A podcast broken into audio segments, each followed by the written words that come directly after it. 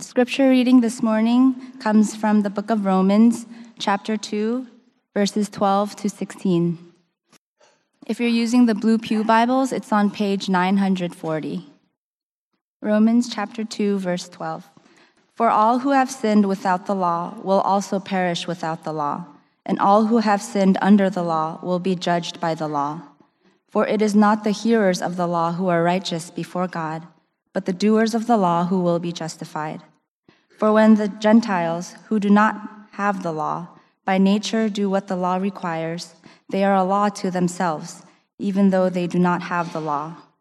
They show that the work of the law is written on their hearts, while their conscience also bears witness, and their conflicting thoughts accuse or even excuse them on that day when, according to my gospel, God judges the secrets of men by Christ Jesus. This is the word of the Lord. Please be seated. Let's pray again. Father, we thank you for your word, and we ask for your spirit now to take your word and to teach us with it, to impress your word upon our hearts, upon our consciences, that we might know your truth, that we might feel the weight of it, and that we might submit to its authority. May you be glorified. May your church be built up. We pray all this in Jesus' name. Amen. Well, as most of you know, the steady diet in our pulpit at this church is to simply walk through books of the Bible. But every so often, we do set aside a short series to look at what the Bible teaches on a particular topic. And in this case, we have developed a sermon series that helps, um, the, the, the aim is to help you to develop a theology of the conscience. And perhaps you've never heard a sermon on the conscience, much less an entire series. Maybe you've never really given it much thought. I know we're all familiar with the word conscience. We know what it means. We know we all have one, but maybe we haven't thought about its importance and its relevance to the Christian life, and especially to our Christian life together. I would contend that some of you are living under a needless weight of guilt because your conscience is stricter than God's. Because of various factors in your upbringing, your conscience is always pricking you, it's constantly condemning you over issues where the Bible is actually silent. You're missing out, missing out on the joy of living with a clean conscience before God. But there are others who have clean consciences, but only because they're ignoring them. They're suppressing their consciences, which leads to searing their consciences, which results in having a calloused conscience. And that, my friends, is a very scary place to be to live with a damaged conscience, completely unaware of the danger you're in. And then there's the way that matters of conscience affect our life together.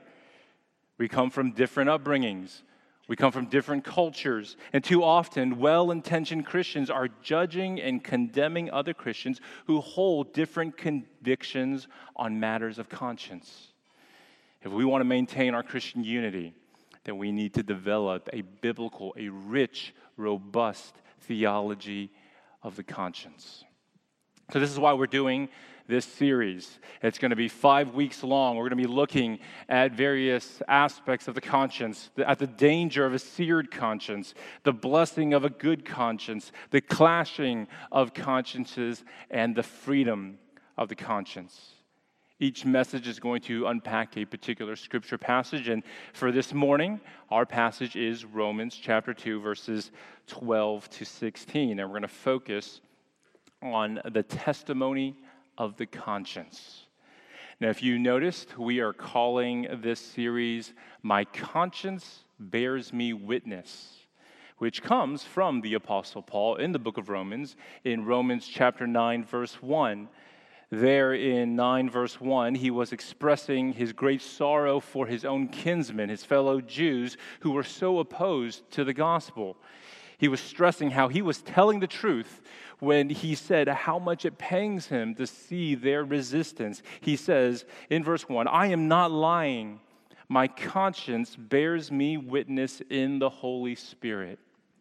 So there's this idea here that the conscience is part of you, yet it's independent of you. It's actually able to testify for you or against you. And your conscience can be working with the Holy Spirit or counter to the Spirit. So your conscience is meant to bear witness in your soul, testifying either for you or against you.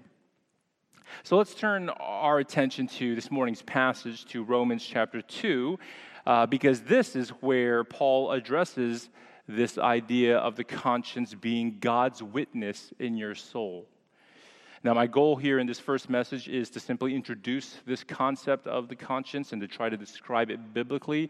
And so, to do that, I've, I've provided six observations to consider. If you want to follow along, look in your, uh, your bulletin, you'll see an outline with all six listed in front of you.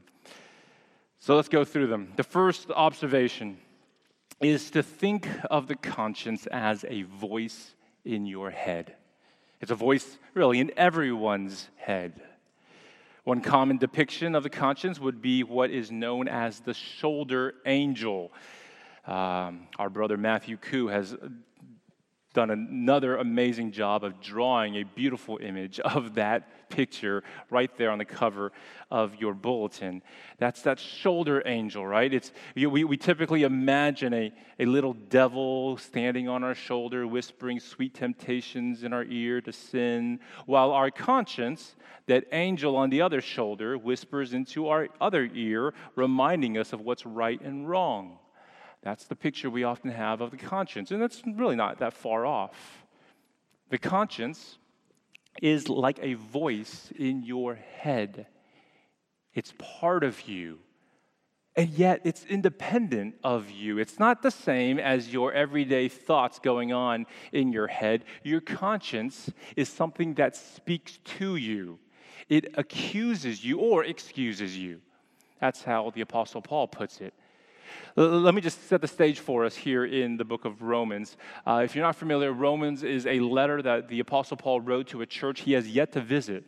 Uh, but he knows that there are tensions going on in this church, especially between Jewish Christians and Gentile Christians. And this, this tension is threatening to divide the church. Now, since he's never met these people, he's compelled to explain in detail the gospel that he goes around preaching.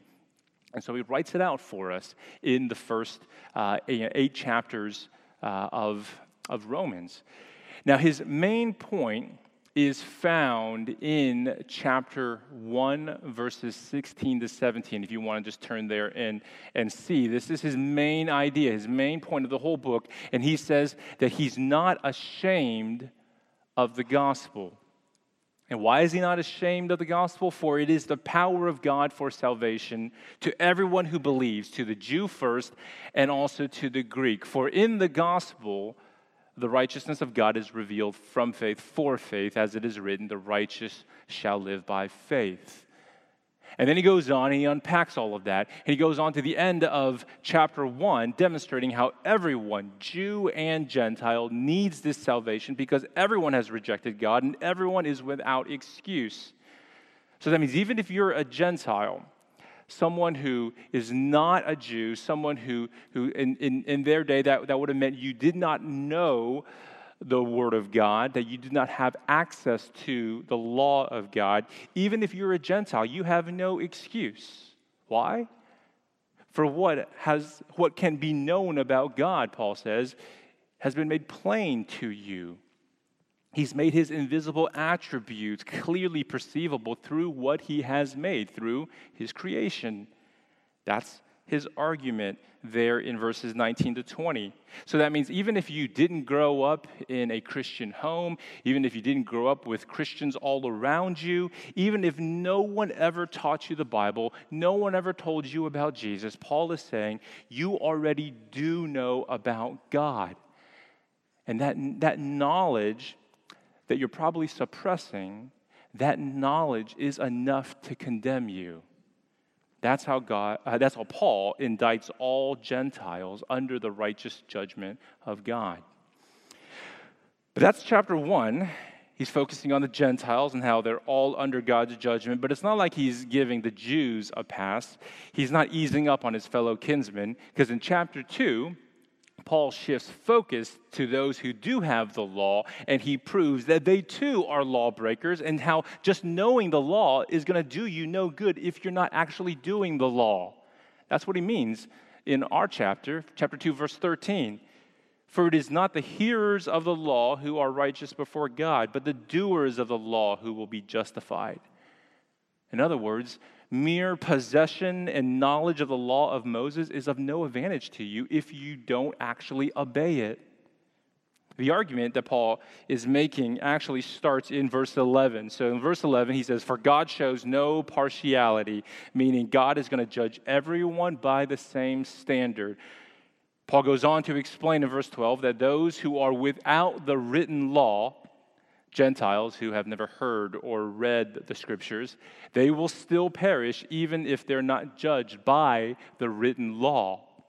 Now, his reasoning for the legitimacy of their judgment, even though they've never heard the law or read the law, is found for us in verses 14 to 16.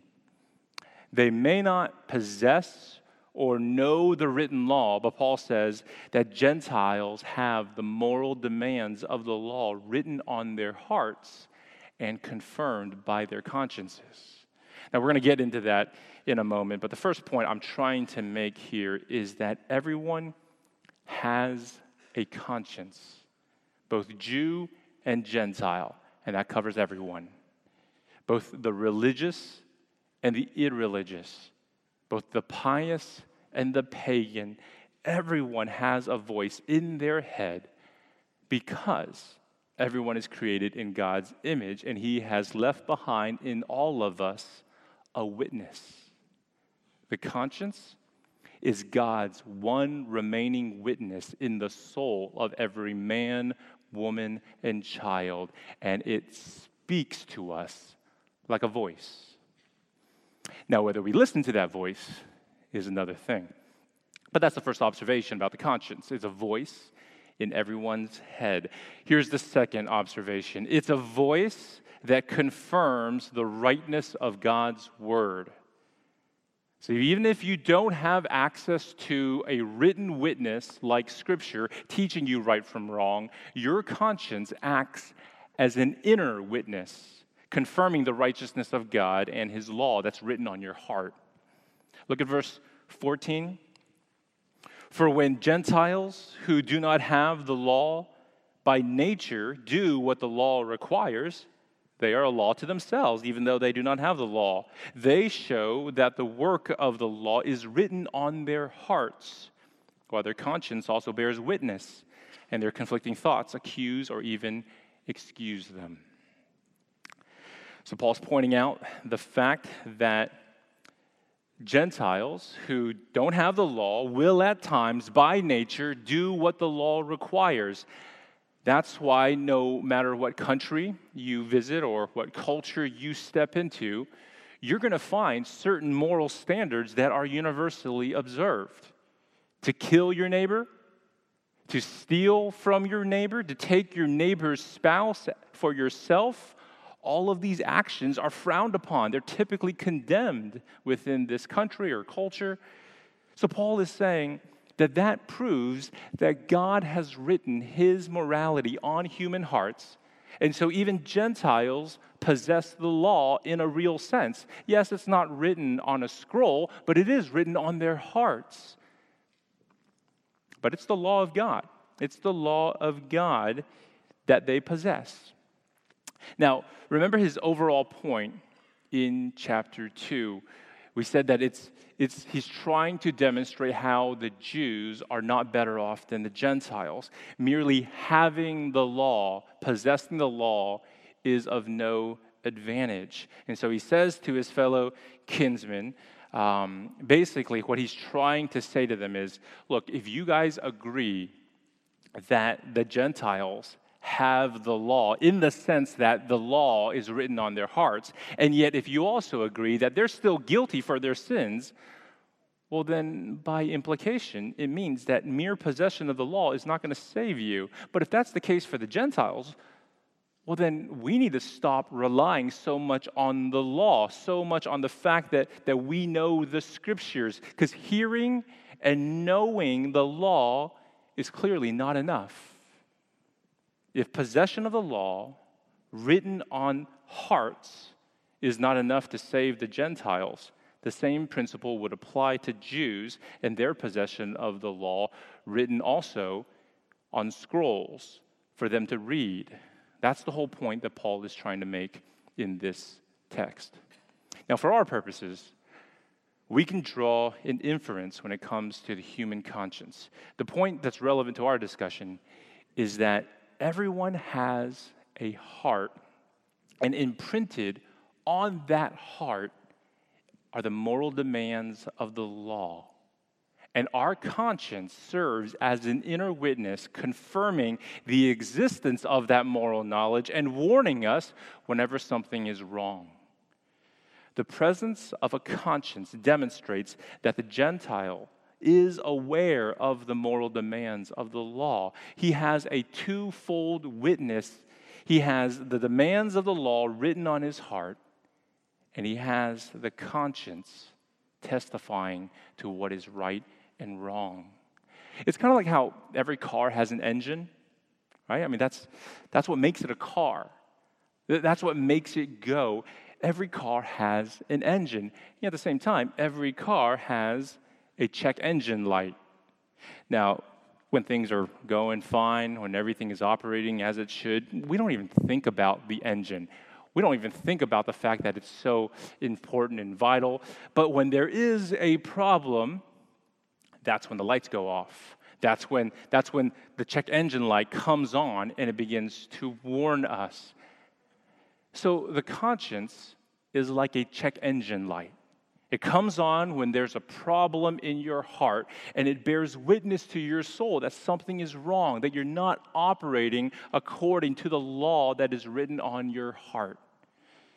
And that's going to lead us to our third observation of the conscience it's a voice that can either comfort or condemn you.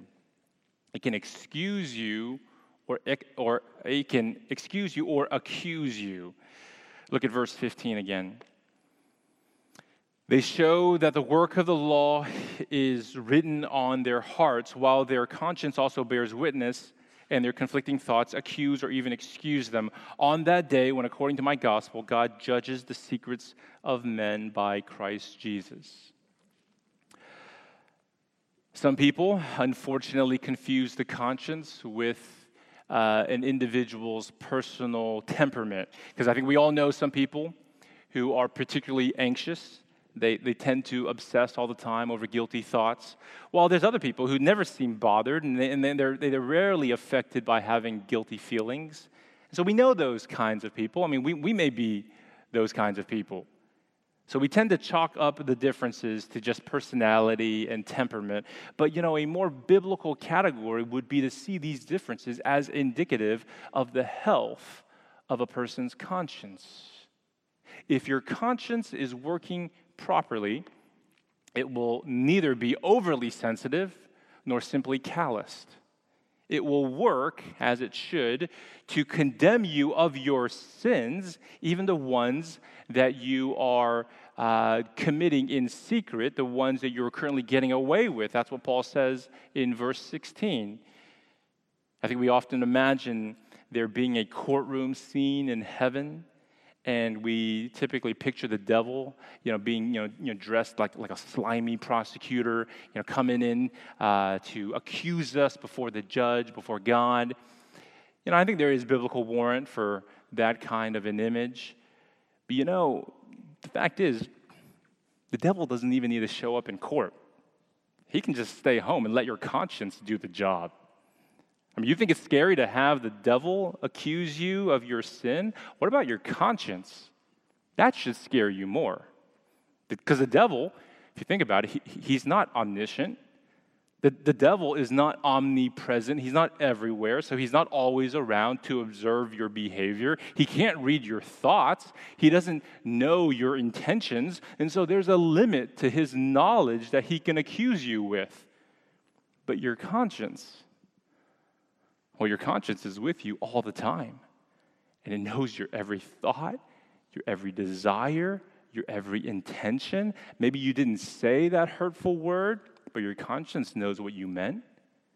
Maybe you didn't carry out that particular deed, but your conscience knows you wanted to. Nothing escapes its attention. One day, on that day when God judges the secrets of men by Christ Jesus, your conscience will bear witness that you are guilty in your sins and God is righteous in his judgment.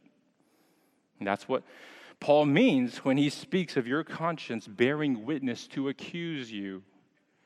But please, friends, we should not see the conscience as our enemy.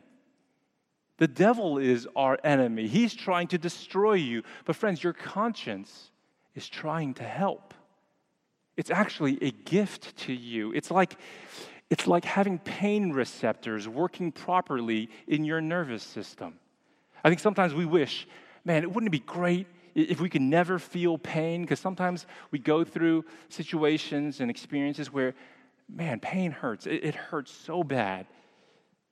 But it's actually a gift to feel pain. Do you realize that those with abnormal nervous systems, who are insensitive to pain, they live in constant danger of harming themselves? If you can't feel pain, then you don't know if you're picking up a, a hot pan or if you've cut the back of your leg and you're bleeding out. You just don't know. The ability to feel that pain is actually a gift. In the same way, to have a sensitive conscience that works properly in accusing you when you do sin, making you feel guilty when you are, is a gift from God. We shouldn't bemoan a sensitive conscience. We should listen to it. So, friends, when your conscience rightly condemns you, well, there's only one thing for you to do. You confess your sins to God, and you be thankful that your conscience still works. Be thankful to God for giving you a heart of repentance that's able to turn from your sins and to trust in his son for salvation. Because that's really our only hope, our, our, only salvation, that Jesus died on the cross for our sins. Because he was condemned in our place, there is now no condemnation for those who are in Christ Jesus, for those who place their trust and put all of their identity in his life, his death, and his resurrection. So, friend, if you're carrying around with you a guilty conscience, I know it's a heavy burden. I know what it feels like. It's probably keeping you up at night, it's probably eating you up from the inside. But thank God that your conscience still works properly. Now it's time to listen to it. Now it's time to go to Jesus in confession and to receive his forgiveness by faith. That leads now to our fourth observation. The conscience is a voice you should always listen to. I'm not exaggerating when I say always. You should always listen to your conscience. Now, it doesn't mean that your conscience is always right. That's going to go into our next point. But it's never wise to go against your conscience. In fact, I would say that it would be flat out wrong to do so. When Martin Luther, the Protestant reformer, made his famous stand at the Diet of Worms in 1521, he was asked to recant all of his past writings where he defended the gospel, uh, when he defended justification by faith uh, alone. And he refused to recant. And he said, quote, my conscience is captive to the word of God. I cannot and I will not recant anything, for to go against conscience is neither right nor safe. God help me. Amen. You see, Luther was simply reflecting Paul's teaching on the conscience that's taught here in Romans, especially uh, later in Romans chapter 14. We're going to look at that passage later in this series, but basically, there, Paul is telling the Romans that what you eat or don't eat is really just a matter of conscience. God has deemed all foods to be clean, so you can eat whatever you want with a clean conscience. But then Paul says in Romans 14, verse 23, but whoever has doubts is condemned if he eats, because the eating is not from faith. For whatever does not proceed from faith is sin. In other words, what Paul is saying is, is if your conscience is warning you to not eat something on the assumption that it's a matter of sin and disobedience, then even if your conscience is mistaken, your conscience has it wrong, you still shouldn't do it it would be sin to go against your conscience. Not because the action is necessarily sinful, you could be wrong there, but because you're intending to sin if you intentionally ignore your conscience. So let's, let's imagine here. Let's imagine if one Christian uh, is raised to believe that wearing shorts, I'm talking about men or women, would be immodest. That to wear shorts, to show your bare legs, would be displeasing to God. His conscience says that's a sin. And imagine if another Christian is raised to believe that buying consumer products that are not fair trade is morally wrong and that it's harmful to other people. Her conscience says that's a sin. I hope you see I'm trying to choose examples from two sides of a very you know, conservative or, or liberal spectrum, and examples that I think we can safely assume that no one here considers to be sinful. Now, we can do our best as we're trying to love and disciple these brothers and sisters. We can do our best to persuade these fellow believers that their consciences are just too strict, even stricter than God's. But if they can't wear shorts or buy coffee that's not fair trade without feeling the pangs of a guilty conscience, then they shouldn't do it. Call him a prude, call her too progressive. We know it's not a matter of sin or disobedience if you wear shorts or you buy the coffee. But if their conscience says otherwise, then they need to listen. It would be a sin to go against your conscience. Even if it's not a sin issue, in that moment, your intention would be to sin. And intentions are really what matter. So we should never encourage anyone to violate their conscience. That's how you end up eventually searing your conscience. If you get used to ignoring it or blatantly going against it. Now, you might loosen up on a few of these rather innocuous issues. You might be a little easier to be around, but now your conscience is going to be hardened and unable to warn you when one day you really are dealing with something dangerous and sinful. It's like losing all of the pain receptors in your hands. You'll have no idea if you're handling something hot or dangerous. It's like constantly ignoring that check engine light until one day you find yourself unexpectedly stuck and lost somewhere in life. Like Luther said, it's neither right nor safe to go against conscience. So let's honor that principle of always listening to your conscience. But that doesn't mean your conscience is absolute. That's not to say that it can't or shouldn't change, which leads to our fifth observation. The conscience is a voice that you can calibrate. And I like that word calibrate. I get it from a book that I recently read on the conscience. There's um, in this book the example of calibrating your car's speedometer. So if your car's speedometer is off and it's always reading 10 miles per hour too slow, then just imagine one day you might find yourself pulled over for going 10 miles over the speed limit. And you can try to explain to the officer that well, my speedometer says I'm not speeding. And you can try to use that as a defense that, that I'm just diligently listening to my speedometer, and he's going to just write you that ticket and say, well, that's your problem. Go calibrate your speedometer. Well, so in the same way, if you're in sin, but you try to tell God, I didn't know. I, I, I, was just listening to my conscience. If you tell him, if you tell him, you know, God, it's neither right or safe to go against conscience, he'll tell you, you need to get your conscience calibrated. So, how do you do that? How do you calibrate your conscience? Well, think about how you calibrate a speedometer or calibrate a scale, a bathroom scale. You measure it against a standard and, and you adjust it until it reflects that standard. Well, in our case, the case of your conscience, the standard, of course, is Scripture. Yes, it's true that Luther was all about respecting his conscience, but do you remember what he said? He said his conscience is captive to the Word of God.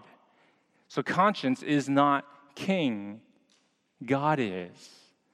That means we use God's Word to correct and to calibrate our consciences.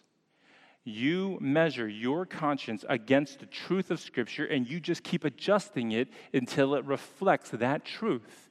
So, what that's going to mean is that we need to make a habit of familiarizing ourselves with God's truth. That means a habit of reading God's Word. A regular diet of Scripture reading will strengthen a weakened conscience and it will arouse a numb conscience. John MacArthur says that your conscience is more like a skylight than a light bulb. He says the conscience lets light into your soul, it doesn't produce its own light. So, like a skylight, a conscience works best when you expose it to pure light and when you make sure that it stays clean. If you keep it in the dark, if you let it get all cloudy and all muddled, then it's going to cease to function properly. That's why we have to be diligent to keep our consciences clean and to be constantly exposing it to the light of God's Word. That's how a conscience works properly. That's how you calibrate your conscience. Now, before we go on, let's just be clear here. No one's conscience here on earth is perfectly calibrated. No one has a conscience that perfectly matches God's will right now. Now, by his gift of his Holy Spirit and through careful, faithful calibration using his word, some believers may have a conscience that more resembles God's, and that really is one of the goals of our discipleship. But there are always going to be things that we consider wrong that God actually considers right, or things that we see as right that God actually sees as wrong. So, just like with anything else, calibrating your conscience is going to involve constantly evaluating and adding and subtracting from your conscience. There are going to be some issues that we might consider morally good or at least just morally neutral, but upon closer examination of the scriptures, we realize that we need to add some moral demands to our consciences that weren't there before. Or, on the flip side, we might come away realizing that we need to subtract some moral demands that aren't there in Scripture and they've been overburdening our consciences. So, for example, many younger believers are now growing up in a culture where having premarital sex and cohabitating before marriage is just commonly practiced, it's just considered normal. That's what everyone does. Even as Christians, their consciences may no longer raise an alarm. But that's why we need to calibrate our consciences. These Christians are going to need to add this issue to the category of right and wrong as they're confronted with the scriptural commands concerning fornication and concerning the sanctity of sex within the covenant of marriage. But then older believers who grew up in a much more conservative day and age may need to calibrate their consciences by perhaps subtracting some moral demands that, upon closer examination of Scripture, turn out to really be issues of conscience and personal preference. Maybe it has to do with the use of you know, certain instruments in a church service or the certain genres of music that you can listen to. Maybe it has to do with, you know, um, personal, you know, things like, uh, you know, piercings or, or, tattoos. You know, maybe perhaps your conscience once told you that these things were unbiblical, they were wrong, but now you've calibrated it with Scripture and you've subtracted them from the category of right and wrong, and they're issues of conscience. Of course, you know, I'm only scratching the surface of examples here, and I purposely avoided the more controversial, debatable ones. Uh, we can talk about those in our small groups. This is hard work here, obviously, but it's so important. You have to learn to calibrate your conscience because it is going to be a constant task in your discipleship to Christ. If you expect to grow as a Christian, then you'll always be calibrating, trying to match your conscience closer and closer to God's will as revealed in His scriptures. That means we're all going to be in this process, all in different stages of calibration. And so, what that means is that no two consciences are going to look exactly the same. We all have different consciences. That's such an important point to make and to accept, especially if we hope to maintain Christian unity among a body of believers who possess different consciences. If we all have different consciences, then that leads to our sixth and final observation. The conscience is a voice that only you are accountable to. Now, like we said, everyone's conscience is captive to the Word of God. No one's conscience is absolute, no one's conscience is king, but everyone's conscience is their own. That means your conscience is meant to speak to you and you alone. My conscience speaks to me and me alone. So it would be wrong for me to bind your conscience with mine and it would be just as grievous for you to do the same to me. I would contend that if more churches had one, a robust theology of the conscience, two, a high view of Scripture and a submissive attitude towards its authority, and three, the graciousness to respect each other's consciences, then much of the conflict that goes on within churches would be resolved. A lot of the conflict found between Christians is related to the matter of conscience. That's Paul's whole point in Romans chapter 14. He raises the same point later on in 1 Corinthians chapter 8. And we're going to cover those two passages later on in this series. And there we're going to see how the true exercise of Christian love and Christian freedom will help us to live together in community, not just with clean consciences, but with full hearts and sincere love and patience towards each other. So there's so much that more, so much more that we could be saying about the conscience. Really, friends, this is just uh, an introduction. Next week, we're going to be looking at the dangers of not tending to your conscience, how you can damage your conscience, and how uh, and and, um, and and what is bound to happen if you continually just ignore what it's saying to you. So that's for next Sunday. That's what we're going to look at. But let me just conclude by making a plug for the book that I said that I recently read that has been uh, really helpful. It's called Conscience. The book is called Conscience What It Is, How to Train It, and Loving Those Who Differ. Uh, we actually have a few copies in our bookstall, uh, and so I encourage you to go get a copy, read it uh, this summer read it with a friend, and, uh, and find out how much I've been borrowing from it as well. so um, let me pray for us as we, as we conclude this morning. Father, thank you so much for how you have left us with a witness. That whether we are believers or unbelievers, Jew, Gentile, pious, pagan, Lord, there is a witness that remains. It's called the conscience. I pray, Lord, that our consciences will, con- will continue to work properly, warning us when we need to be warned, driving us to Christ for salvation, driving us back to Christ every day for continual renewal. And I pray, Lord, that for those of us who have been ignoring our consciences, uh, uh, just completely shutting it out, I pray that right now, Lord, you will help us to stop, to humble ourselves, and to listen. And for those of us whose consciences are overly active, overly sensitive, and burdening us in ways that are inappropriate to your scriptures, I pray, Lord, that you will now bring comfort to us, that we may now see that truly in Christ there is no more condemnation, that you do not condemn us for our sins if Christ is our Savior who has died for them. Help us to rest in that comforting truth this morning. We pray this in your Son's name. Amen.